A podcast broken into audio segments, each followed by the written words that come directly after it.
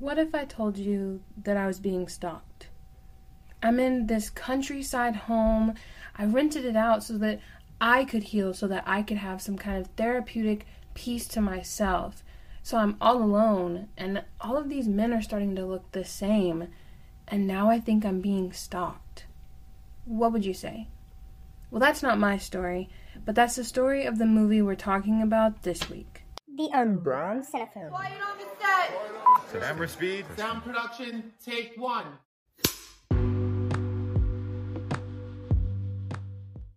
Hello, all my lovely cinephiles, and welcome back to another episode of the Unbound Cinefem. My name is Avery, your movie loving host, and I'm coming at you this week with a brand new movie.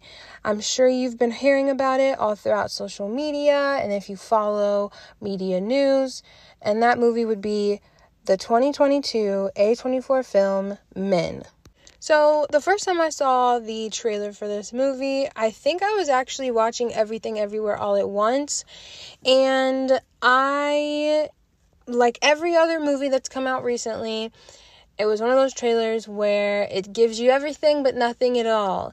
Um, but from what I gathered of the, you know, motion on the screen and then the title of Men, I gathered it's a movie about a woman and terror being raised by men. Sounds like a typical day in the life of a woman. And so I was looking forward to it because a horror movie about men, come on, we've all been waiting for it.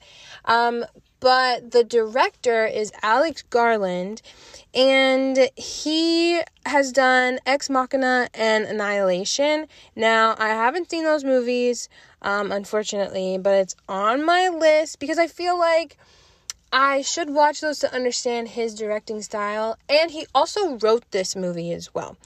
Now, I have a problem with that, but we'll get into it in a little bit. Um, first, let's just talk about what the movie is, right? Um, so my expectations were quite high, I must say.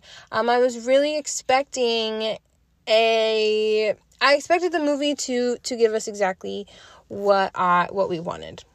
Uh, what was that? Um, I don't know. Make me uncomfortable. Make me feel, you know, like make me make me feel scared to be a woman, as if I'm not already scared enough. And then I saw a few TikToks actually once the movie came out in theaters, and the, they were very disappointing. They were like it was like oh i just saw men and save yourself the money save yourself the emotional and mental turmoil that it's going to cause and to me, I was like, no, really? And so that made me want to watch it even more. And so I did. Men was released May 20th of 2022, so it's very fresh. Um, and it runs an hour 40 minutes, so it's actually kind of short as well. Horror movies typically do run short, but for an A24 film, kind of surprising. Um, it stars Jessie Buckley as Harper and Rory Kinnear, I hope I pronounced that right, as many faces. So this movie follows Harper. Um, she is spending a holiday at a cabin in the countryside of the UK.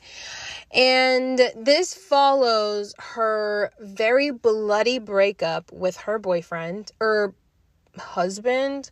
Um, and so she's using this weekend to kind of get away, relax. And the landlord of the place seems to be very warming and welcoming, showing her around. She loves the place. Everything seems beautiful, too good to be true almost and it is it is too good to be true um and so as she starts to discover or not discover as she starts to explore the town a little bit more because there's like a little he the owner of the house that she's staying in calls it the village. So she starts to explore the village and the area around it the woods area and it's all very pretty very very green. Um and she soon discovers that something's not right around here. Um all of the men look the same. And so she starts to feel like she's being stalked or that, you know, she's starting to be watched, right? And so the entire movie is really just about um, this spiral of events where she comes face to face with men. Um, and at the same time, she's being haunted by the trauma of her ex husband killing himself. Now, this is a spoiler free episode, so I'm going to keep this the the premise of the movie at that. Um, but what I'm going to say is that you're better off watching the trailer and calling it a day. um, because what I thought the movie was going to be is so much better than what it actually was the premise of the movie is so much better than the actual plot. You watch it all one hour and 40 minutes of it, you feel like you want 10 years of your life back. Um, and you know, I I know that I always say I'm a hater, I'm a hater, I'm a hater. And while that's true, I will always find something to enjoy about a movie. But this movie, there is absolutely nothing that I like about it. And it's so disappointing because I love A24 as a studio. And I think everything that they come out with, like, and I guess maybe that's one thing about this movie that I do enjoy is the the artistry behind it. You can see the vision for it. You can see what they were trying to do. But I just feel like a man trying to tell the story of a woman for women is just never going to be a good equation. It's never going to work out. And so, do I think that men should sit out of the writing room for a year for reparations? Possibly. Um, I just, it almost felt like this is what Alex Garland thought women wanted um, maybe he was trying to get some hoes. I don't know what his what he was aiming for, but it's at it's nothing, nothing. Um, there's a point in the movie where you know I would say maybe 40 minutes into it, you're like, okay, like I'm seeing what like I, I'm seeing where this is leading to, but like where is it going to get to where it's leading to? You know what I'm saying? Like a lot of horror movies, the the monster is revealed or the, you know, the the climax of the story, right? The rising action and the climax. They happen within the first 40 minutes and then the rest of the movie is about the protagonist trying to get away and trying to but still we don't get that. Harper doesn't come face to face with the quote unquote monster until the last like the last 40 or 30 minutes of the movie. And so it the, the plot just slowly progressed. Um, there were certain things about the movie that tied into the quote unquote feminist aspect. Um, but then again, we have yet another feminist movie that's centered around white women literally the black husband, the only black character in the movie, is abusive to the main character, to the main white character, and then he kills himself. And we show him being mutilated. So to me, I'm just like, all right, it's getting old right? Um and we talk a lot of people talk about white feminism and how and you kind of hear how it's no longer just feminism feminism it's white feminism because for so long feminism has not included black women and women and other women of color. It's always just been about white women. And so why is it that we have all of these media representations of feminism and women's trauma but all of that is only talked about in the from the lens of a white woman.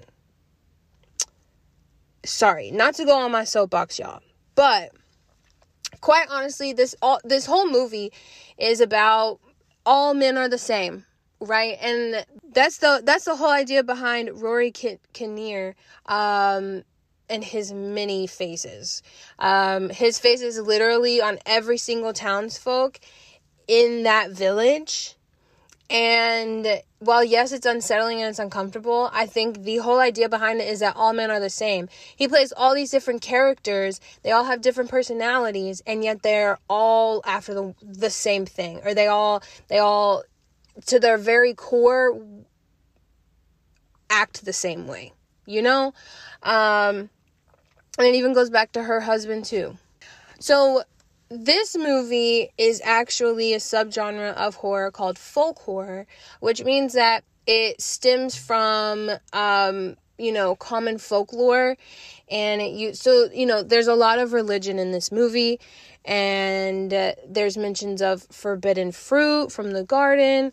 Um, they talk about Harper's virginity, like stuff like that. And so I do like those kind of jabs um, at the the oh my gosh, what am I what am I thinking of?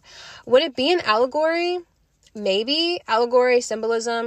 Um, I like the literary aspects of the movie, and I think that they had interesting and artistic uses for sound and visuals. Um, I got Midsommar vibes from it, from just the brightness of everything um you know the greenery it was it was so green. And all of the shots were very very visually appealing. They were so pretty. But the plot the plot bro it's just oh gosh it was excruciating. I've never wanted to just leave in the middle of a movie before. I think i might have done that only once. But anyways. Um and there were several uses of like common women like common grievances of women. So, gaslighting, um, not being taken seriously by the police, stuff like that. So, I can see where Alex Garland, like, you know, stemmed his ideas and his inspiration from stuff that women go through on a daily basis. But, like I said, it being told by a man, it's just not going to be received the way that you want it to be received. Um, overall, I honestly, I probably rate this movie a two out of five. That might be, I don't even think that's my lowest score. It might be a two out of five.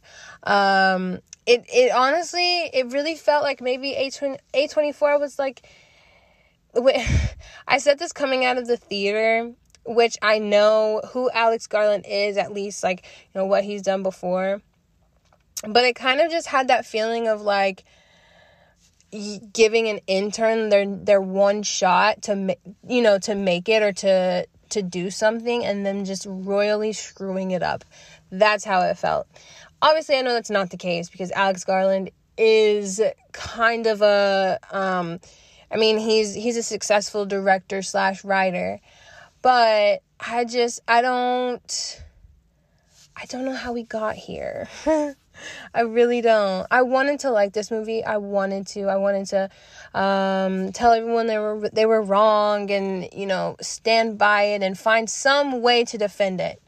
Because even though I am a hater, I'm an enabler too, and I will enable a bad movie. But that's just not the case here, folks. It's not.